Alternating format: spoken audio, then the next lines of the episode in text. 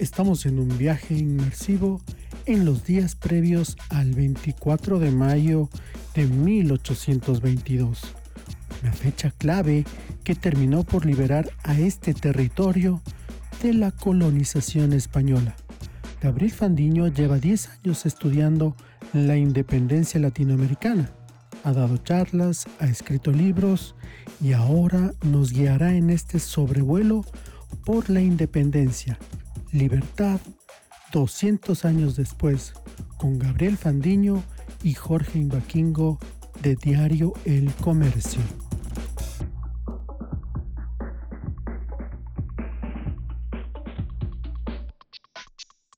Hola Gabriel, ¿qué tal? ¿Cómo estás? Hola Jorge. En este momento estamos seteando la máquina del tiempo y nos vamos directamente al 24 de mayo de 1822, el día en que se selló la libertad de Ecuador. Y vamos a ver 10 datos que quizás la gente no conozca, 10 datos ahí que han estado escondidos.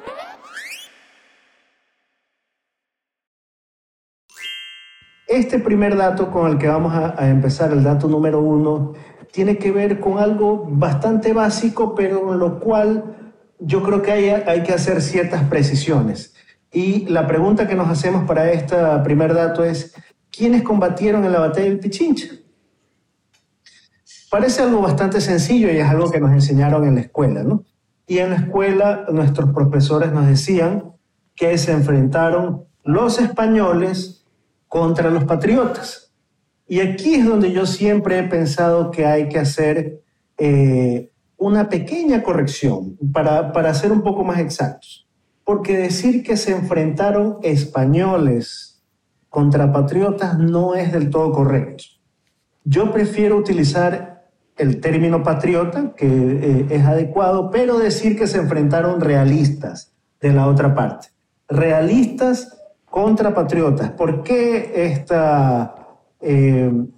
¿Por qué este señalamiento, Jorge? Porque en realidad todo el ejército que luchaba por el reino, la oficialidad era española, pero de ahí la gran mayoría, digamos los soldados rasos o los que estaban en rangos inferiores, no necesariamente eran españoles. ¿Y cuál es el segundo dato? Bueno, el segundo dato también tiene que ver con algo que aparentemente es bastante sencillo, pero que sí guarda cierta información que no es tan conocida atrás. Y tiene que ver con el lugar de la batalla. Todos sabemos que, bueno, la batalla del Pichincha se dio en el volcán Pichincha, las faldas del volcán Pichincha, ¿no? Dime tú, Jorge, ¿cuántas batallas conoces que se hayan dado sobre un volcán? Pocas, la verdad. Es verdad, yo no... en este momento no podría contestarte una cosa muy... Me coges embragando, como se dice. No sé. Bueno, sí, y te pido disculpas, pero en realidad yo tampoco conozco batallas que se hayan dado sobre un volcán. ¿Era el volcán Pichincha el sitio donde se tenía que realizar la batalla? Y yo te respondo, no era el sitio donde tenía que realizarse la batalla. El volcán Pichincha, o hablando con más exactitud, las faldas o las laderas del volcán Pichincha eran nada más que un sitio de paso de las tropas de Sucre. Las tropas de Sucre, o Sucre quería llevar a sus soldados hacia el norte, quería situarlos en los ejidos que están situados al norte de la capital. Los ejidos pues son un terreno relativamente llano, donde había pues mucha comodidad para situar las tropas por aquí, los cañones por acá, la caballería por acá. Entonces había cómo manejar más la táctica y la estrategia para la batalla. Entonces realmente las laderas del volcán Pichincha, que fue el sitio donde se desarrolló la batalla, era el último lugar donde Sucre hubiera deseado que se haga una batalla. De hecho, el sitio elegido lo fue por las circunstancias. Sucre iba pasando por ahí, los realistas, los vigías realistas los vieron desde la ciudad, pues que estas siluetas pequeñas que se veían ahí marchando por la ladera. Entonces los realistas dijeron, no, estos señores no nos van a nosotros a sobrepasar, a ganar, no se van a situar en un lugar más ventajoso que nosotros, nos vamos a interceptarlos. ¿Cuál es el tercer punto que nos vas a aclarar? El tercer dato que quizás no conocías es el de si hubo caballería en la batalla del Pichincha. La caballería es una parte muy importante en los ejércitos del siglo XIX, porque la caballería es una fuerza de choque terrible que puede acabar con la infantería, arrollarla y puede decidir el resultado de una batalla. Entonces, tanto para Antonio José de Sucre como para el general Aymerich, que era el comandante en jefe del ejército realista, pues el uso de la caballería era fundamental, pero en la batalla del Pichincha fue imposible usar la caballería. Pudieron subir muy poquitos caballos en el campo de batalla del Pichincha, porque lo inclinado de la elevación, ¿no?, lo fragoso del suelo, los matorrales, etcétera, etcétera, hicieron imposible que la caballería pueda entrar en combate. De hecho, la caballería se quedó abajo, un poco más abajo se situó. Ellos quedaron así como espectadores y esperando cuál era el resultado de la batalla, ¿no? Vamos entonces ahora sí al cuarto punto. ¿Qué armas se utilizaron en el combate del Pichincha?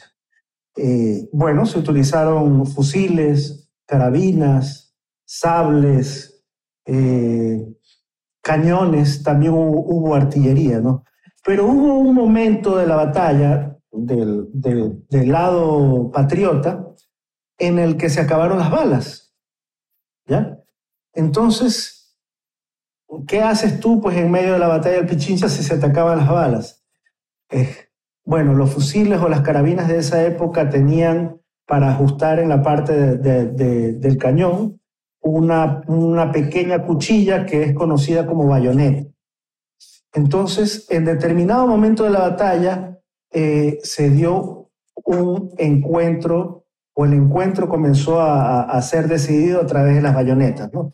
Los soldados se enfrentaron con bayonetas. Y fue un cuerpo a cuerpo brutal, ¿no? De hecho, por ahí hay versiones que dicen que en realidad los soldados que se quedaron sin balas comenzaron a usar cualquier cosa que tuvieran a la mano, piedras, las lanzaban de arriba hacia abajo, etcétera, etcétera, ¿no? Pero en ese sentido fue un combate brutal y terrible, una experiencia, me imagino, bastante dramática para los soldados, ¿no? Porque como te digo, la caballería solía desempeñarse con esa función de romper las formaciones, pero acá no, acá fue la infantería. Bueno, vamos al quinto punto. ¿Murió Abdón Calderón en la batalla del Pichincha, sí o no? Cuando decimos murió en la batalla del Pichincha, sí murió el día de hoy, 24 de mayo de 1822. Y la respuesta es no. Él recibió 4 heridas en sus extremidades. También es un hecho que él no murió en la batalla del Pichincha, pero ¿cuándo murió exactamente Abdón Calderón? De eso también hay versiones y versiones. Hay una versión que dice que murió al día siguiente. Hay otra versión que dice que murió 14 días después.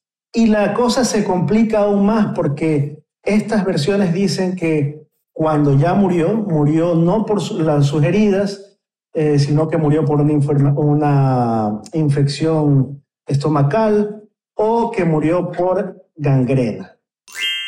Vamos con el punto número 6.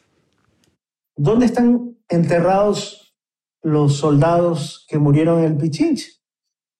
Bueno, los soldados que murieron ese mismo día fueron enterrados a los terrenos del convento El Tejar, que está ubicado muy cerca del sitio del combate, ¿no? Los frailes del convento, una vez que se acabó la batalla, ellos subieron por las laderas y ayudaron en las tareas de socorrer a los heridos, de darle la extrema unción a los que ya estaban moribundos y de recoger los cadáveres para sepultarlos en fosas comunes en los terrenos mismos del convento. Ellos dejaron testimonio escrito de esto, pues, y por eso sabemos que muchos fueron enterrados ahí. Después, en la década de los 70, ya del siglo XX, algunos de esos restos fueron sacados y fueron llevados al altar de la patria, en el templo, en el templete que está construido en el sitio de batalla, y ahí, pues, ahí hay un sitio destinado al soldado desconocido, donde se le rinden honores, pues, en las fechas patrias, ¿no? El séptimo punto puede ser bien importante. Cuéntanos cuál es. El séptimo punto es cuántos murieron en la batalla del Pichincha. Y cuando hablamos de la batalla del Pichincha con nuestros amigos, con nuestras familias o en la escuela, pareciera que solamente la única víctima de la batalla del Pichincha fue Abdón Calderón. Pero como siempre hay que recalcar, pues fueron muchos más los soldados que lucharon. Fueron casi 3.000 soldados de cada bando los que pelearon, ¿no? Entonces, por ende, como fue un combate así brutal, tuvo que haber muchos muertos. Y de hecho, en total fueron 600 los muertos en la batalla del Pichincha, 400 soldados realistas y 200 soldados de los patriotas. Vamos al punto 8. ¿Estuvo Simón Bolívar en la batalla del Pichincha? Siempre en la escuela, en el colegio, cuando nos mandaban a hacer el deber sobre la batalla del Pichincha, o había que exponer un papelógrafo, ¿verdad? Y había que comprar los cromos para recortar y pegar. Entonces siempre pegábamos el dibujito de Abdón Calderón, el dibujito de Antonio José de Sucre y el dibujito de Simón Bolívar.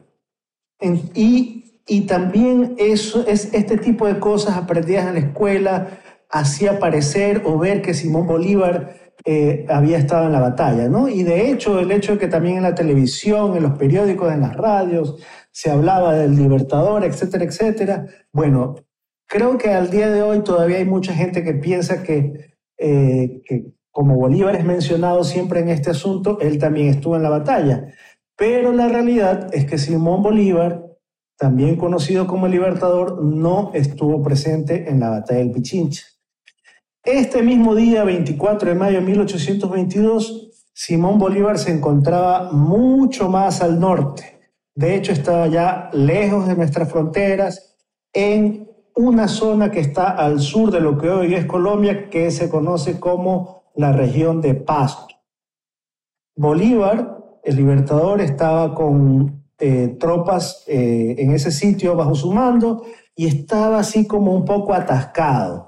No podía salir y moverse de ese atolladero en el que se encontraba porque estaba cercado por muchos enemigos, entonces se le estaba haciendo muy difícil salir de la región de Pasto. La intención de Bolívar era encontrarse con Sucre y juntos entablar el combate final contra los realistas de Quito.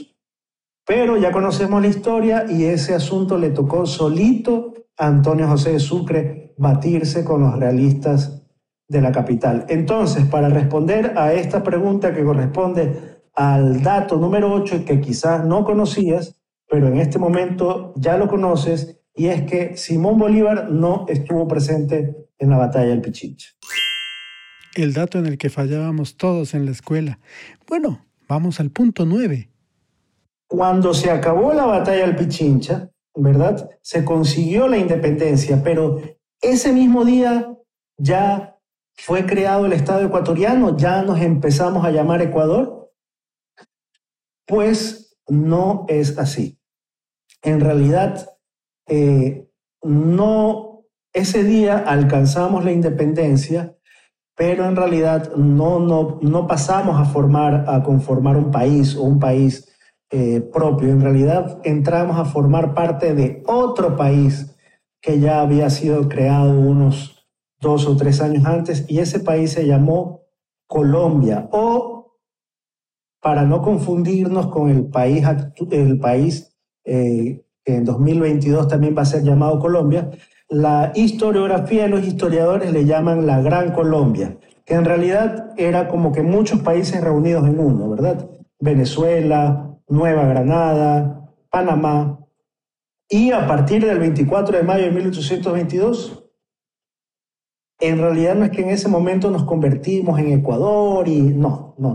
Todavía habían de pasar 8 años hasta que nos independicemos, por decirlo de alguna manera, definitivamente, y se constituya el Estado de Ecuador. Precisamente el día 13 de mayo de 1830. Ahora sí vamos con el punto número 10, que es el que va a cerrar este ranking de las cosas que no se sabían acerca de la batalla del Pichincha. ¿Cuál es ese punto número 10? La batalla del Pichincha duró bastante tiempo, bastantes horas. Fue un combate agotador. Pues la batalla del Pichincha empezó aproximadamente a las 8 o 9 de la mañana del 24 de mayo de 1822. Y todavía, pasado el mediodía, se seguía combatiendo. Y recién en la tarde fueron capturados o fueron enviados a ser capturados diferentes puntos más abajo ya en la ciudad, como que algunas plazas fuertes o puntos fuertes que debían ser asegurados para ahora sí pues tener segura la victoria, ¿no?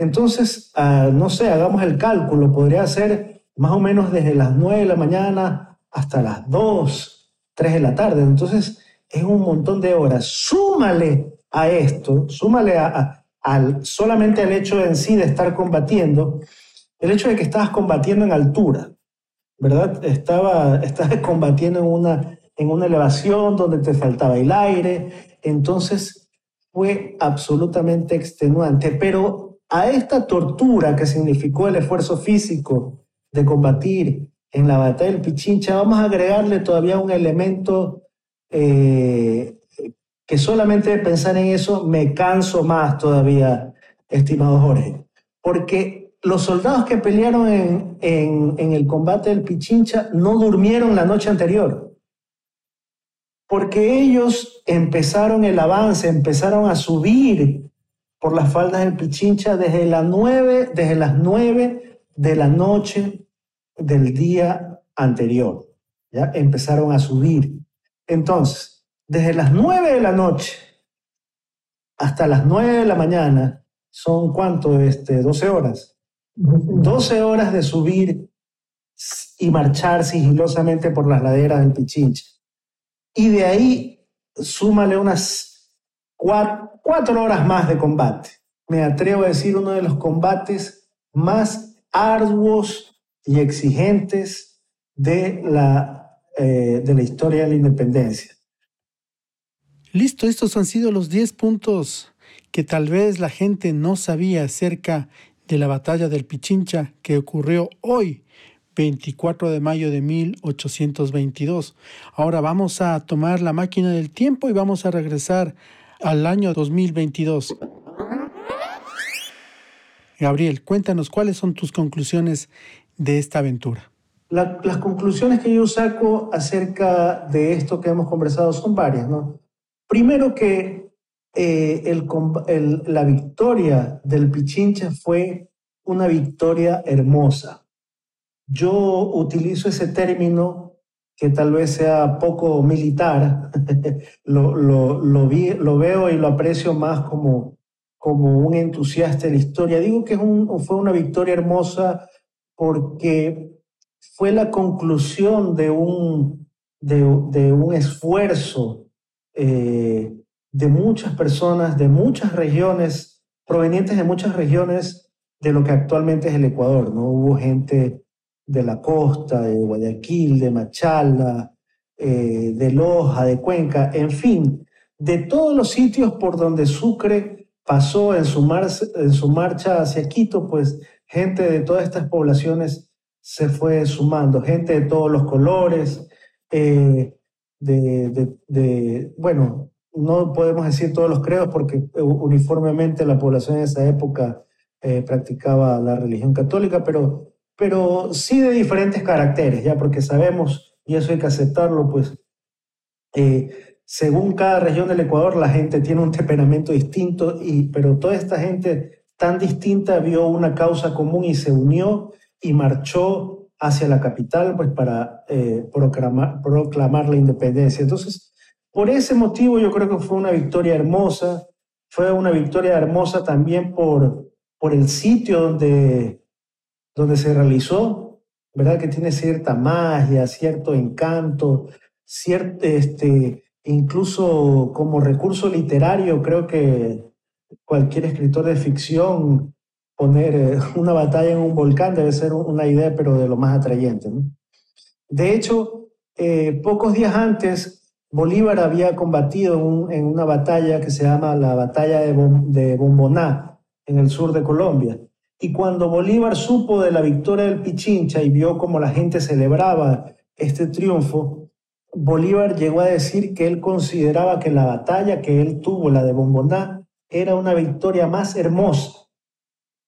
Pero a lo largo de los años y en la imaginación, en el pensamiento de la gente, pues más bien ha sucedido lo contrario. Se ha configurado la victoria del Pichincha como la victoria hermosa.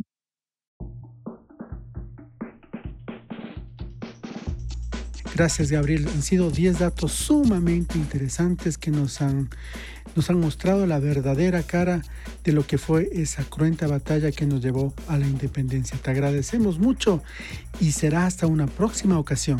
Gracias, Jorge. Un gusto conversar contigo. Hasta la próxima.